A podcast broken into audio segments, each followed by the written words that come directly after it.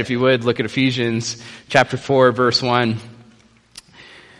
If you read along with me, it says, I, therefore, a prisoner for the Lord, Lord, urge you to walk in a manner worthy of the calling to which you have been called, with all humility and gentleness, with patience, bearing with one another in love, eager to maintain the unity of the Spirit in the bond of peace.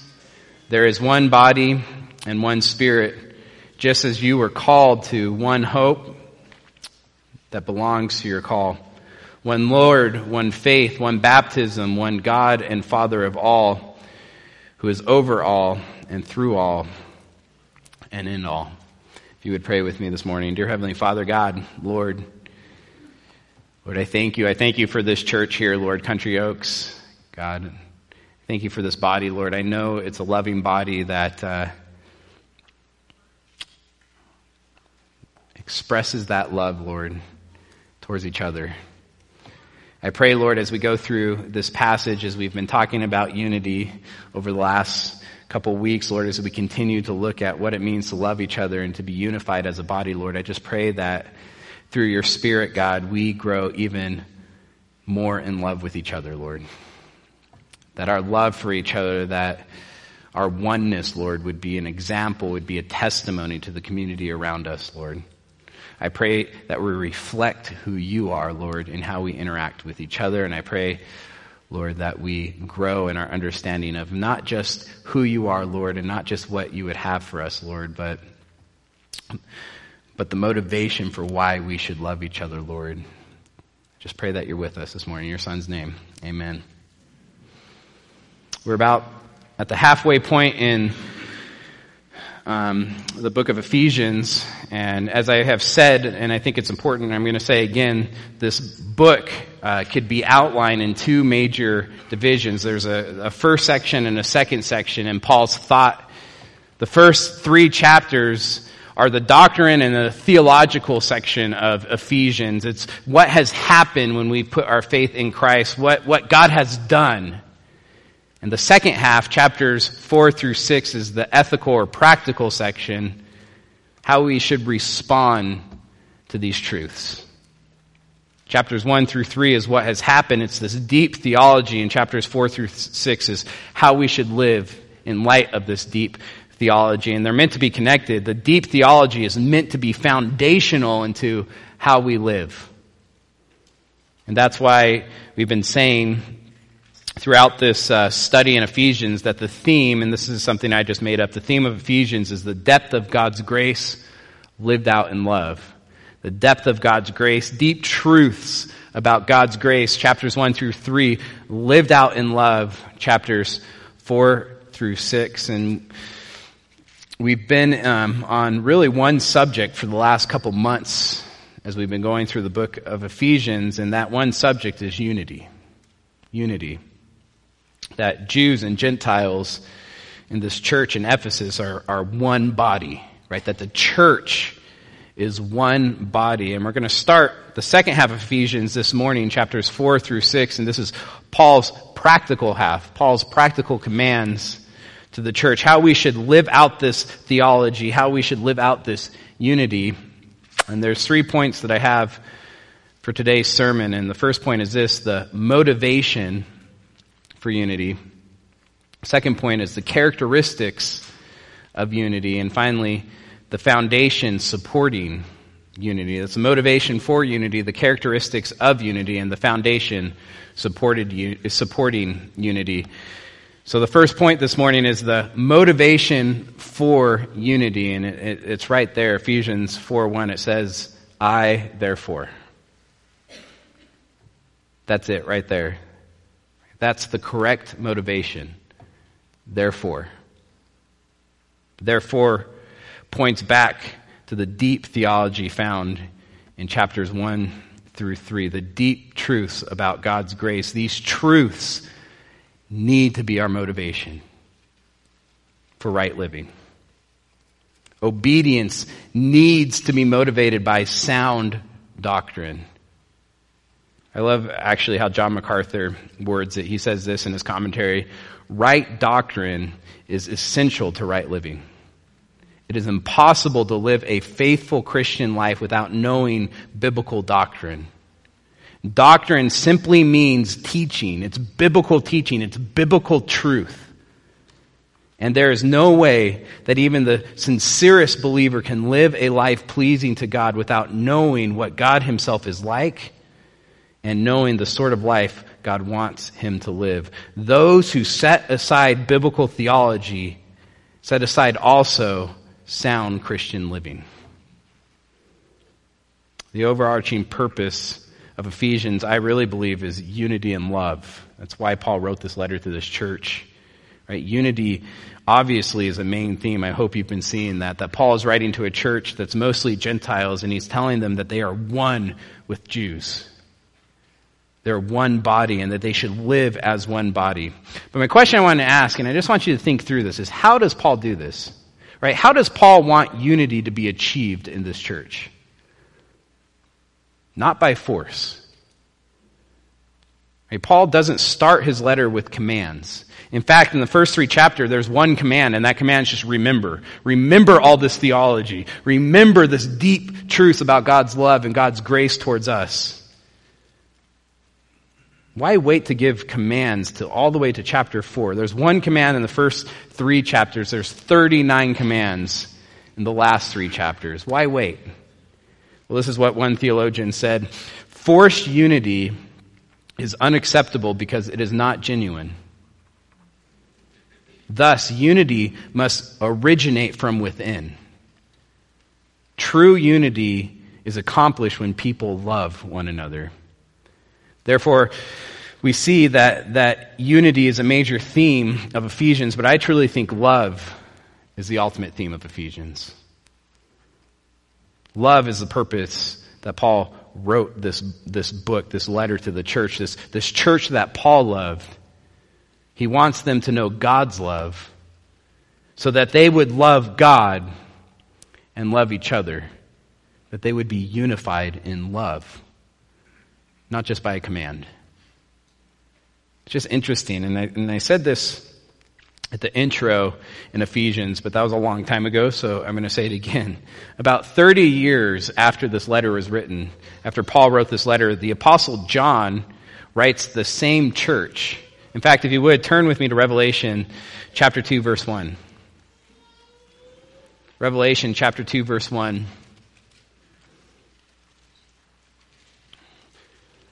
It's on the screen if uh, you just want to look up there. It says, To the angel of the church at Ephesus, that's the same church that Paul wrote to, right? The book of Ephesians. The angel of the church at Ephesus, write, right? Jesus is commanding the apostle John to write these words. He says, The words of him who holds the seven stars in his right hand, who walks among the seven golden lampstands. That's, that's Jesus. These are Jesus' word to the, words to the church at Ephesus. Verse 2 I know your works you toil and your patient endurance, and how you cannot bear with those who are evil, but have tested those who call themselves apostles and are not, and found them to be false. In other words, you have refuted false teaching, and that's good. That's good. That's what Jesus is saying. Good job. Right? You knew scripture, you knew your theology, you knew your doctrine well enough to sniff out people that were, were preaching false doctrine, false theology, and, and you refuted them.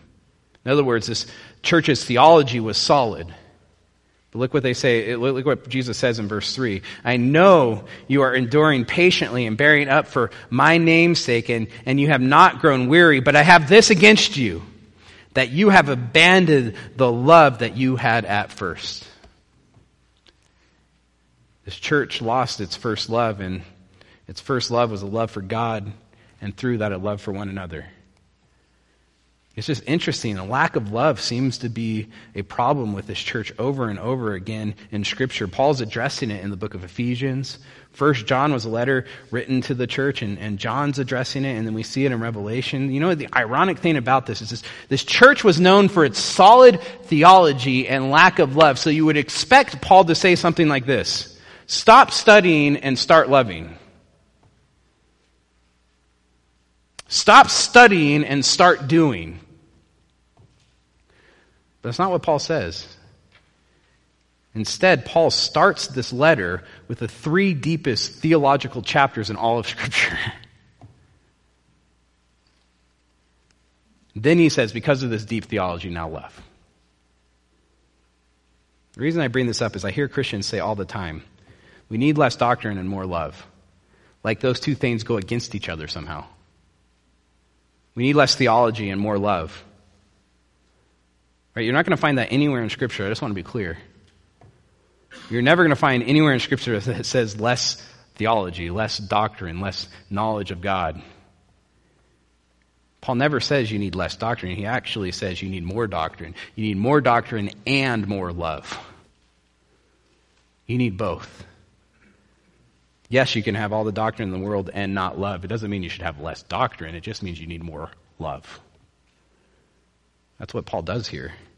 This deep doctrine should be our motivation to deep love. Deep truths about God and His grace should motivate us to deep love for one another. Look what he says Ephesians 4 1. I, therefore, Therefore, because of chapters 1 through 3, this deep doctrine, this deep theology, I, therefore, a prisoner for the Lord, urge you to walk in a manner worthy of the calling to which you have been called.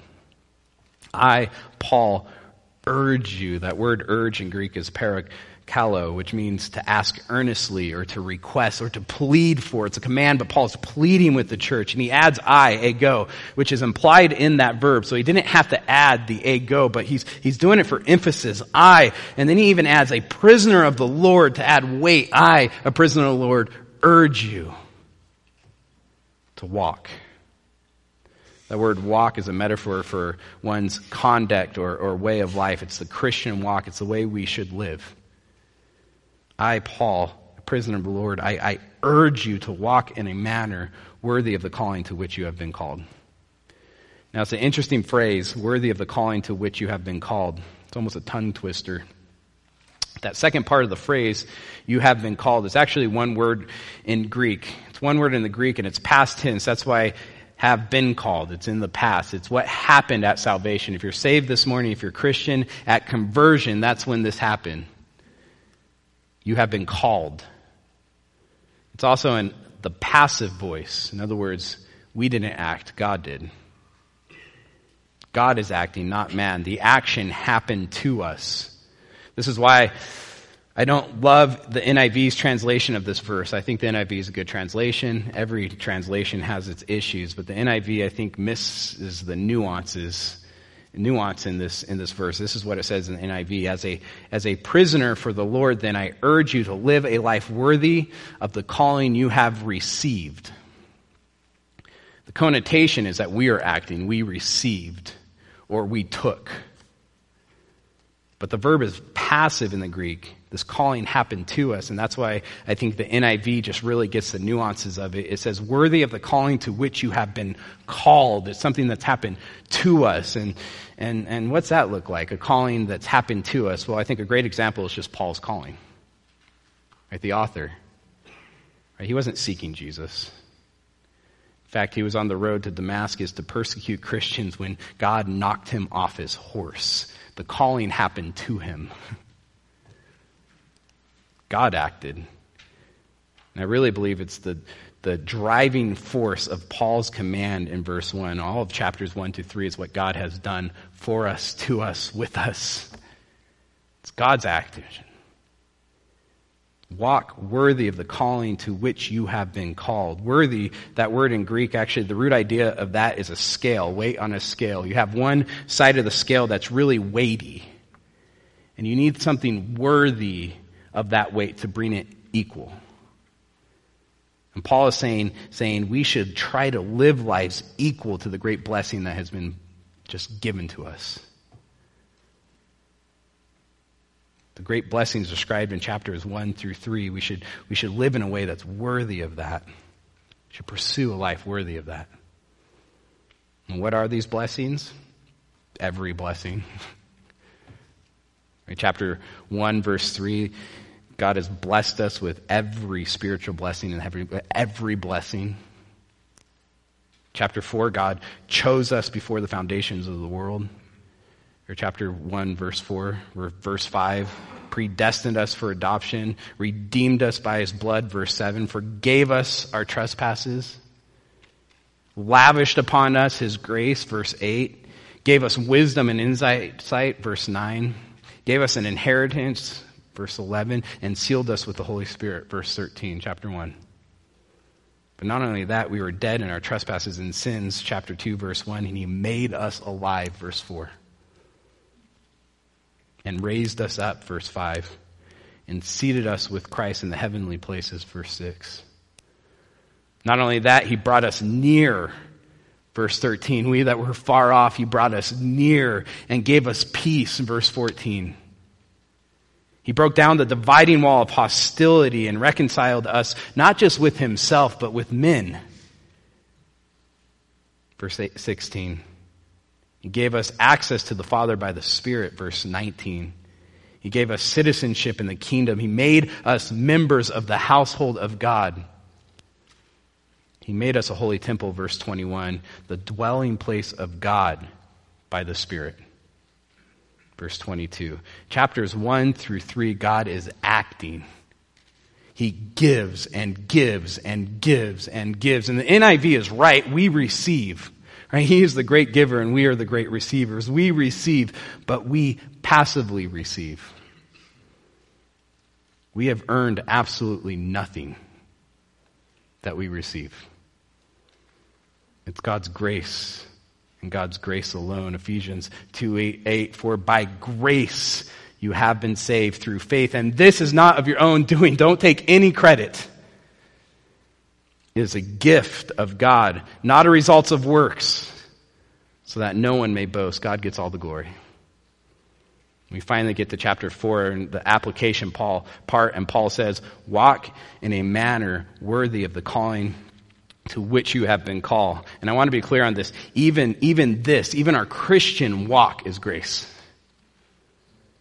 Look at Ephesians 2:10. We are his workmanship, that's masterpiece. We're his creation in other words, created in Christ Jesus for good works which God prepared beforehand that we should just walk in them.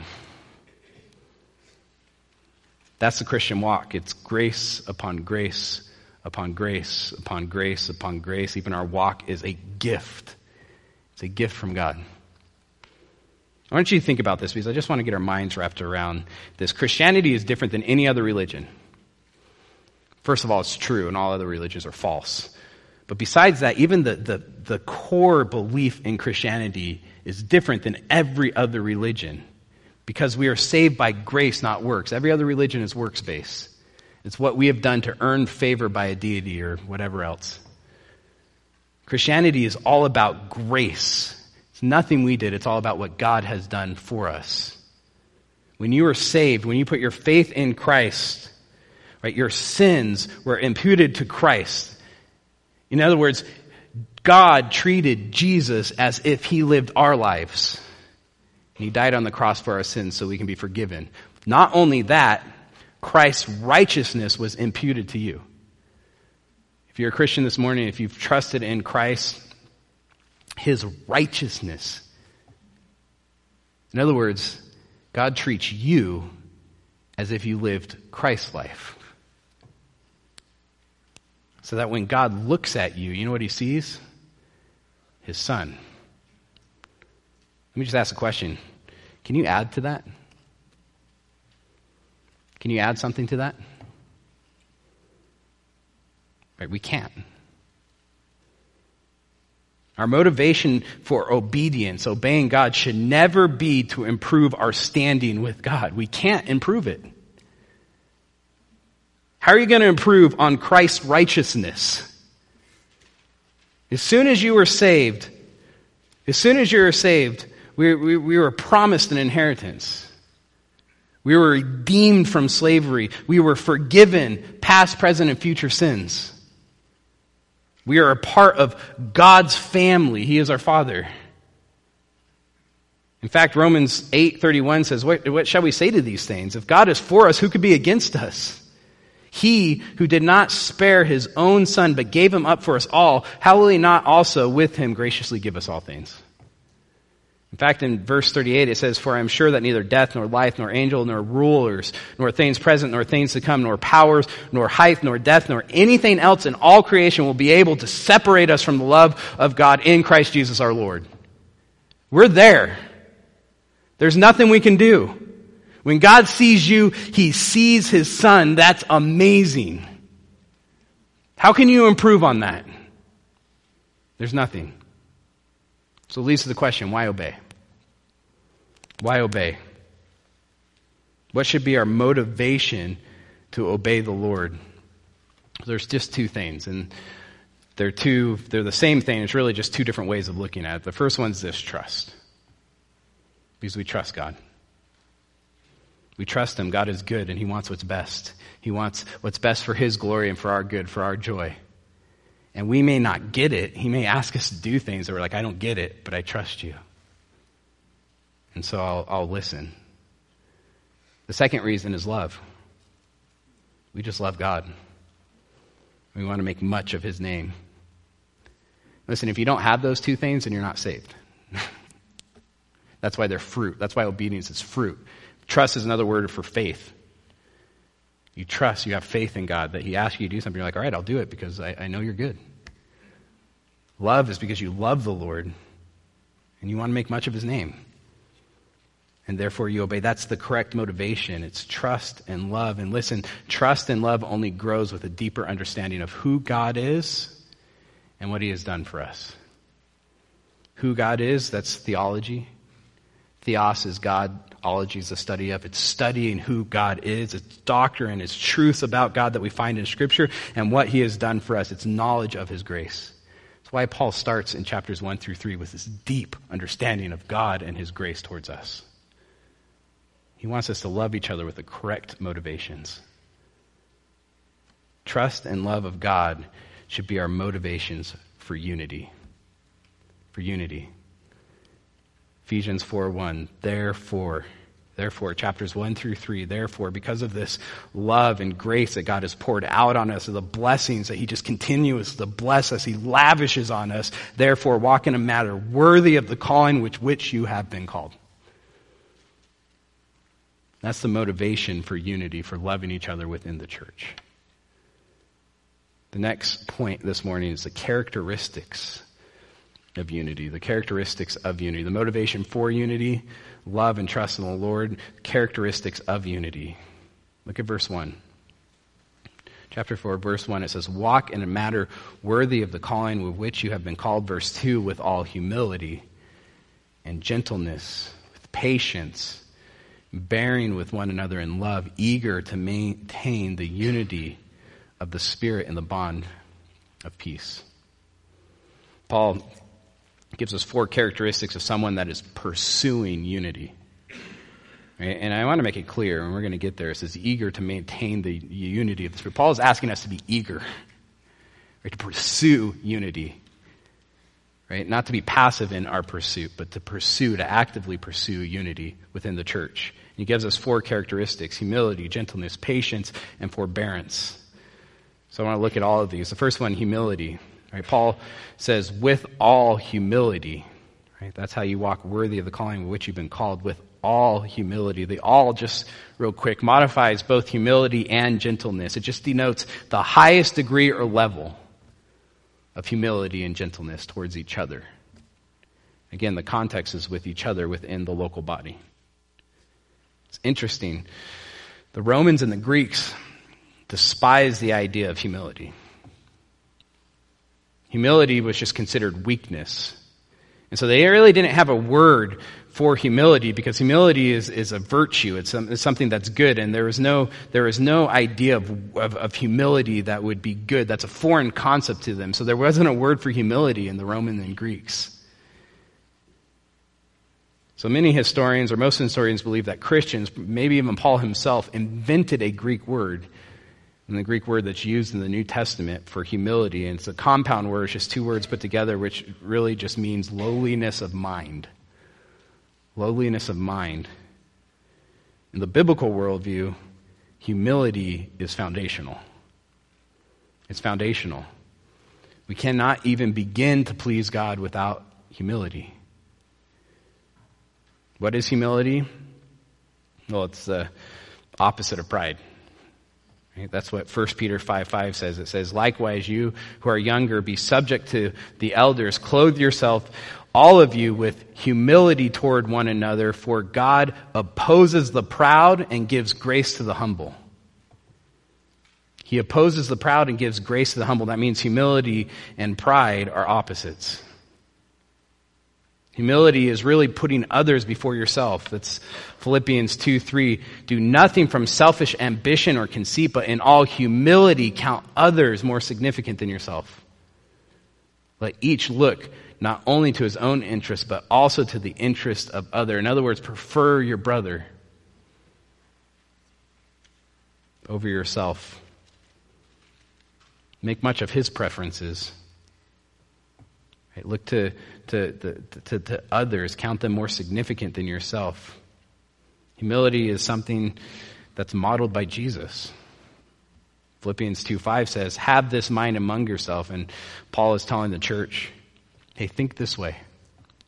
Think this way. Think of yourself this way, which is yours in Christ Jesus, who, though he was in the form of God, did not count equality with God a thing to be grasped. In other words, a thing to hold on to but emptied himself by taking the form of a servant, being born in the likeness of men, and being found in human form. He humbled himself. It's just amazing.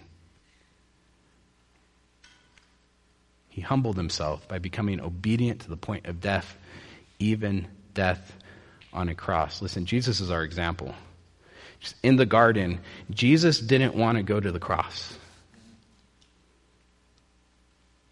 He says he, he prays to his father if there's any other way. But he was obedient to his father by loving others and putting them before himself. Others, listen, others that abandoned him, others that denied him,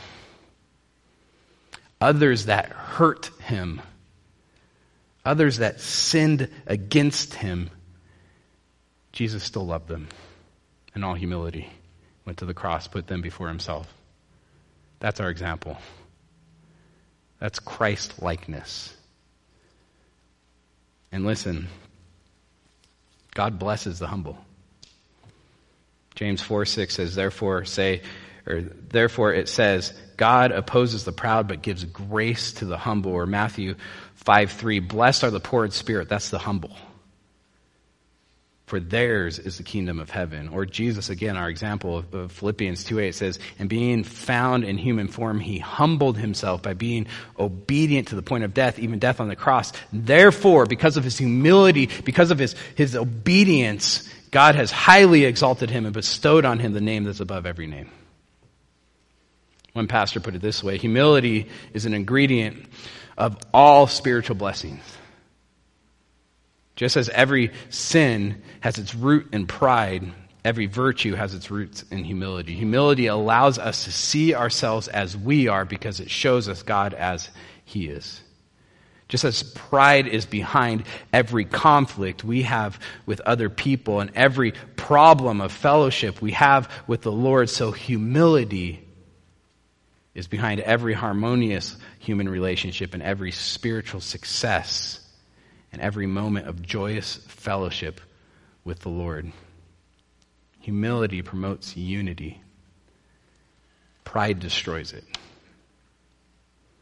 And Paul says, Walk in a manner worthy of the calling with which you have been called, with all humility and gentleness. All gentleness, right? Humility leads to gentleness or meekness, gentleness to each other. Many people hear that word meekness or even gentleness and they think like timid or lack of courage. That's a meek person or, or a gentle person. It's the wrong connotation of the Greek word that's translated gentle. It's actually, this word is used in taming animals. It's like a horse. Just think of a horse for a second. I'm like always amazed by horses. We see them everywhere in Tehachapi, driving past them, and they're not that intimidating when you drive past them, but when you walk up to one of them, horses are, are big. And then you like look at the horse and it's just muscle. Like they're big and strong. The Greek word here for gentleness, or the Greek word that's used for meekness, is like a powerful horse that's tame, that's gentle, that can be gently ridden. A lot of times by small girls too, like little young girls. I'm just amazed at these massive horses. I like love the barrel races at the rodeo, right? These these these girls controlling these horses. So gentle, under control. Horses aren't weak. They're under control. This word it means power under control power under control. A good picture of this, honestly, is Aslan in The Lion, Witch, and the Wardrobe, right? I like the new movies because it's not a cartoon, it's like real life, and you have this real life lion. I mean, I know it's a computer animated, whatever, but, but you get the picture of this massive lion just gentle with the four children. That's meekness. That's gentleness. Biblical meekness is power under control. Therefore, true marks of, of gentleness and meekness is just self control. Right? The true mark of gentleness and meekness is self control. And our greatest example is Jesus again. Just how gentle Jesus was with the apostles and people that he met and talked to. He was gentle. I mean, he had power. Think of the mountain transfiguration where he shone like the sun. You can look at him. Or in the garden, right, when the, hundreds of Roman soldiers are coming to him and, and they say, We're looking for Jesus. And he says, I am. And they all fall on their faces. He had power.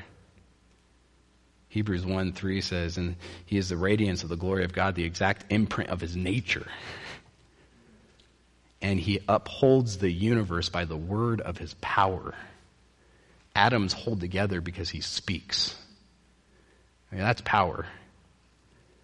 Yet he was gentle and self controlled with people. People that hurt him, people that sinned against him. This is how we're called to interact with each other. Again, the context here is within the church.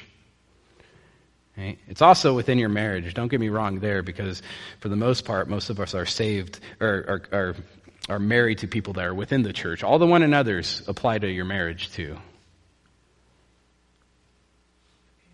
Gentle, self controlled, not quick temper. It should take a lot to get us upset with each other. Leads to the next characteristic patience. Long tempered or long suffering. Right? Patience is a fruit of the Spirit. That makes sense, right? The Spirit is God, and, and, and the fruit of God is patience because God is patient with us. Galatians 5:21, but the fruit of the spirit is love, joy, peace, patience, kindness, goodness, faithfulness, gentleness, self-control. Patience is a defining quality of love. 1 Corinthians 13:4, love is patient. Love is patient and kind. Love does not envy or boast. It's not arrogant. Love is patient. Are you patient? Are you patient with your brothers and sisters within the church? Listen, are you patient with people even when you get sinned against? Or when people hurt you, are you patient with those people? Because look at the next characteristic. Part of patience is bearing with one another in love. Fourth characteristic is forbearance, bearing with one another in love. The Greek word for, for bearing is to take up, to bear up, or probably the best definition is to endure, to endure with each other. It's something you need to understand, and I've said this before, and I'm going to say it again and again and again and again and again. If you get involved in a church, if you get deeply involved in the church, you are going to get hurt. you're going to get sinned against at some point. And just so you know, you're going to sin against someone else and hurt someone else. Just keep that in mind, too. And this might sound weird, but it's all part of God's plan. How else can you love like Jesus or forgive like God unless you get sinned against or hurt? Look what it, listen to what it says in Colossians 3:13. Bearing, there it is again. Bearing with one another, one another's, that's us. Bearing with one another, and if, if one has a complaint against another, forgiving each other. As the Lord has forgiven you, so you also must forgive. How can you forgive someone as the Lord has forgiven you if you don't get sinned against or, or if you don't get hurt? Listen, this is just something I want you to think about.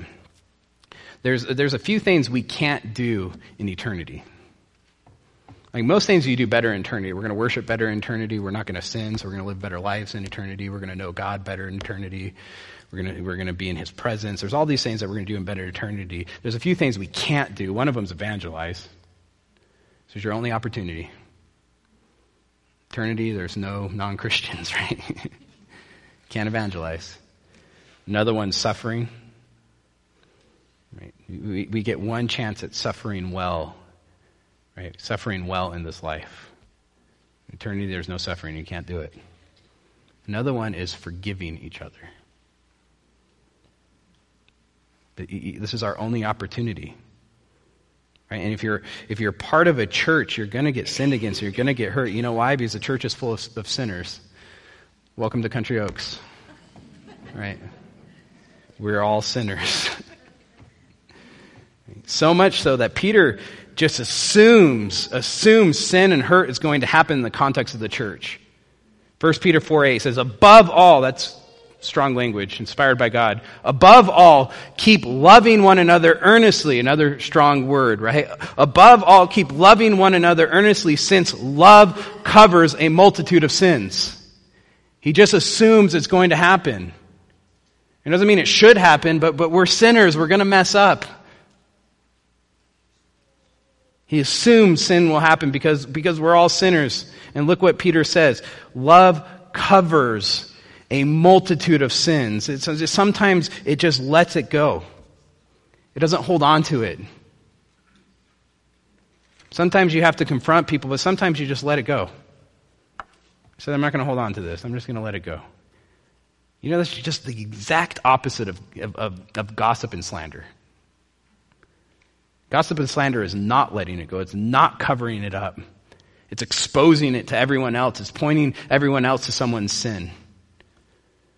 Right? It destroys unity, gossip, and slander. That's why Proverbs 10:12 says, "Hatred stirs up strife." Gossip is hatred in other words. It stirs up strife. It's trying to get people mad at each other. It's trying to get people to look down at other people. It says, hatred stirs up strife, but love covers all offenses.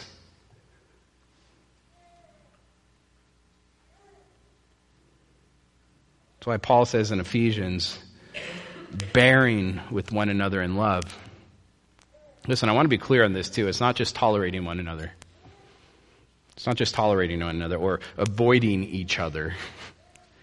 I'm gonna, I'm gonna cover this sin and I'm gonna, I'm gonna bear with one another by just not talking to that person and staying away from them. That's not love. Right, look what it says. It says bearing with one another in love.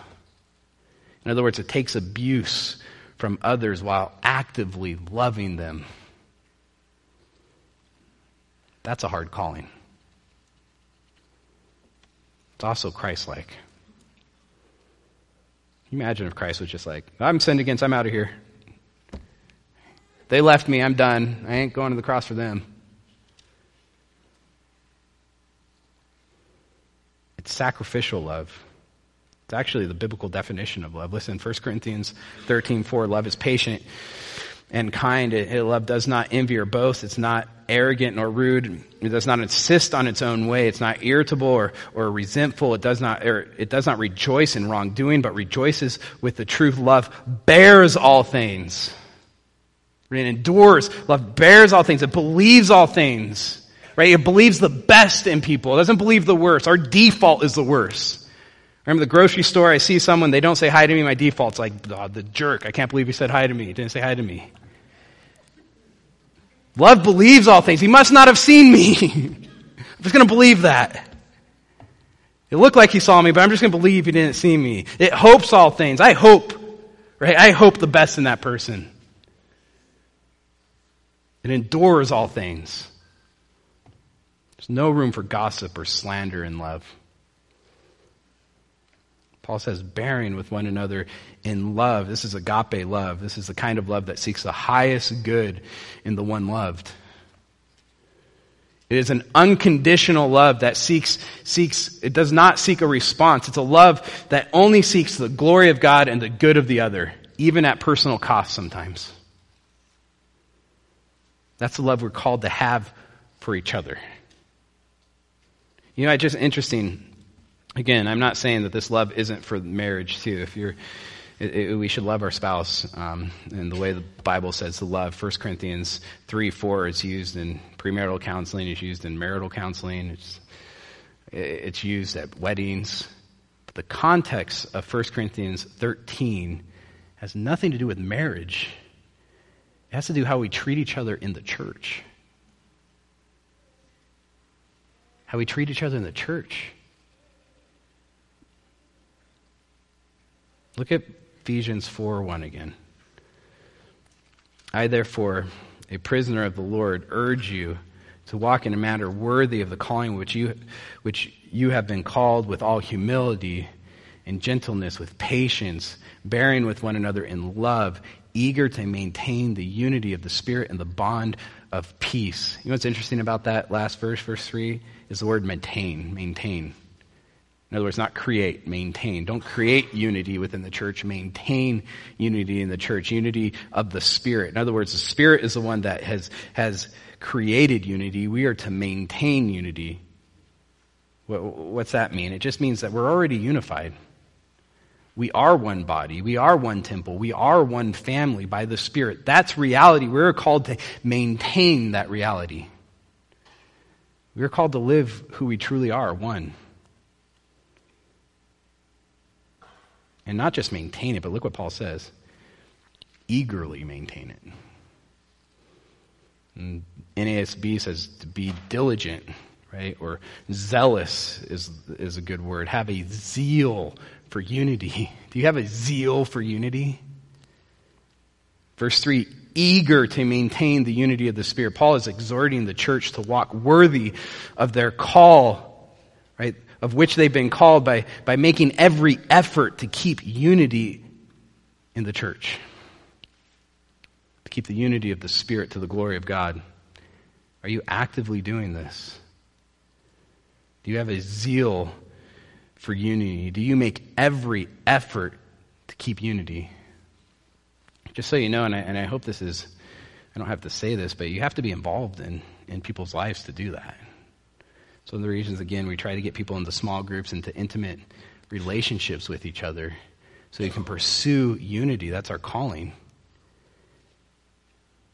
I mean, people get offended so easily nowadays. People write other people off so easily. People leave groups and churches and, and friendships and relationships and marriages over nothing. Paul is calling us to have a zeal, a zeal for unity, to, to be humble, gentle, patient, forbearing, and loving one another. So Benjamin Merkle writes, I, I just like this quote. Paul emphasizes the need to walk in with humility, gentleness, patience, tolerance, love, and peace each of these attitudes is essential to maintaining unity in the church. Humility is needed because pride insists on getting its own way. Gentleness is needed because anger offends and harms others. Patience is needed because we cannot control the actions of others. That includes God. Tolerance is needed because, because everyone has weakness. Love is needed because it, it's the oil that lubricates all of these virtues, and peace is needed because unity cannot truly exist without God's people being united by the peace that surpasses all understanding. Our peace, our love, our unity should be a testimony, a testimony of God. And that brings us to our last point the foundation supporting unity. The motivation of the unity we should have as a body is just trust and love of God that should motivate us to love each other sacrificially, trusting God that that's what will glorify Him and bring, bring blessings to us. Right? The characteristics of unity, a person that, that is, is pursuing unity is humility, gentleness, patience, and forbearing love. Foundation supporting unity is the third point. And the question I want to ask how does unity glorify God? It sounds like a dumb question, and some of you might be thinking, that was a dumb question. Um, everyone wants unity, right? Not everyone pursues it eagerly and, and, does what brings unity, but everyone wants unity because unity is a good thing, right? It's attractive. Peace is attractive. So, how does unity glorify God? The answer is this it glorifies God because it reflects God. Unity reflects God. God is unified. He is at peace within himself. He is a God of love. Right? He is a Trinity. A triune God. Three persons who perfectly love each other, who are at perfect peace with one another, who are unified. Look at verse 4. There is one body and one spirit, just as you were called to the one hope that belongs to your call, one Lord one faith, one baptism, one God and Father of all, who is over all, who through all and in all. In verses 4 through 6, Paul is laying out the foundation to our unity, which is the Trinity.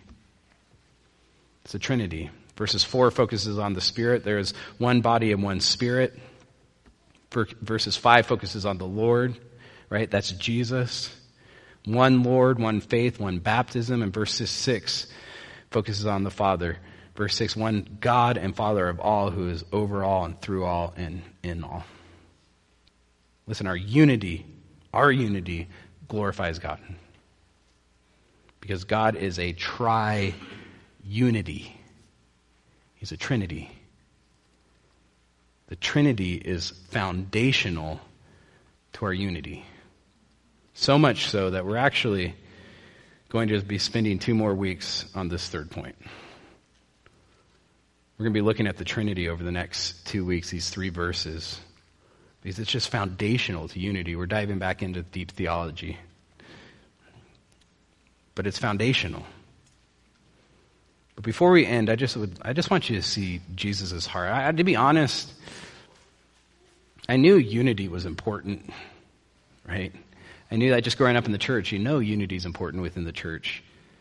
I didn't know how important it was until studying Ephesians it's just got a whole new appreciation to me of, of what God has called us to do as a church as we've been going through this book. In my life personally, is what I've been learning as I've been studying.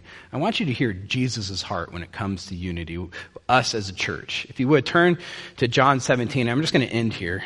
John 17, which is, this is an amazing chapter. Look at verse 1. This is an amazing chapter. This is, this is Jesus' high priestly prayer. This is Jesus' prayer. His, he's praying for his people. He's praying for his disciples. He's praying to, to the Father. The Son is praying to the Father. God the Son is praying to God the Father for us. Just think about that. Jesus is interceding for us right now. He's interceding for us right now. He's probably interceding a prayer that's like this.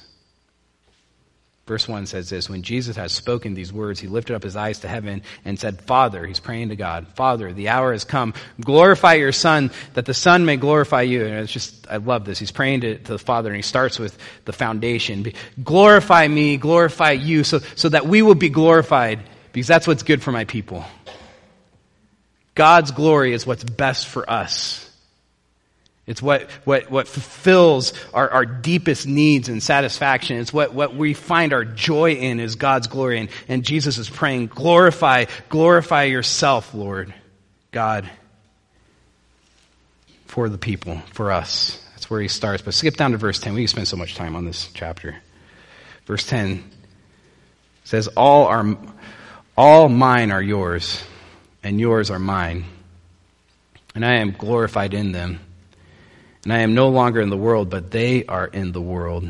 And I am coming to you. Holy Father, keep them in your name, which you have given me, that they may be one, even as we are one. Look at verse 20. I do not ask for these only, but also for those who believe in me through their word that they may all be one. Just as you, Father, are in me and I in you, that they also may be in us, so that the world may believe that you have sent me. Hear that? Jesus is praying. I want them to reflect us, our unity, right, to the world. Our, our, our unity is a testimony to the world. Look at verse 22. The glory that you have given me, I have given to them, that they may be one, even as we are one. I and them, and you and me, that they may become perfectly one, so that the world may know that you sent me and loved them even as you loved me. Let's pray. Dear Heavenly Father, God, Lord,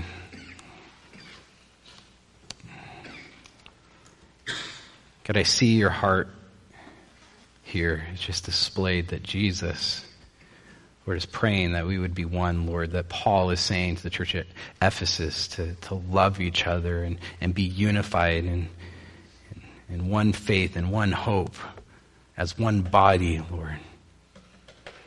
I pray that that's true about Country Oaks, Lord. I'm thankful for this church, Lord, that I, I, just see the love that this church has for each other, Lord, and I just pray that that love just grows. Lord, that it would be a testimony to your love, Lord, to your oneness, to your love that you share within the, the, the Trinity, the Father, Son, and Holy Spirit, how they love each other, how they are one in love. Help us to reflect that, Lord, in how we treat each other, God. I pray that the testimony of Country Oaks is, is sound teaching, Lord, sound doctrine, is of, of making much of your word, but also love, Lord, love for each other, and boldness with your gospel. And that's loving those outside the wall, Lord, is proclaiming the good news. Lord, I pray that that is our testimony. That is our identity, Lord. Be with us, Lord, as we, we examine who you are as a Trinity, Lord, and how we should reflect that as a church and how we interact with each other, Lord. And I pray for the marriages, Lord, in our church. There would be love, there would be patience, there would be humility with each other, Lord. There would be a oneness that reflects you. Be with us, Lord. In your son's name. Amen.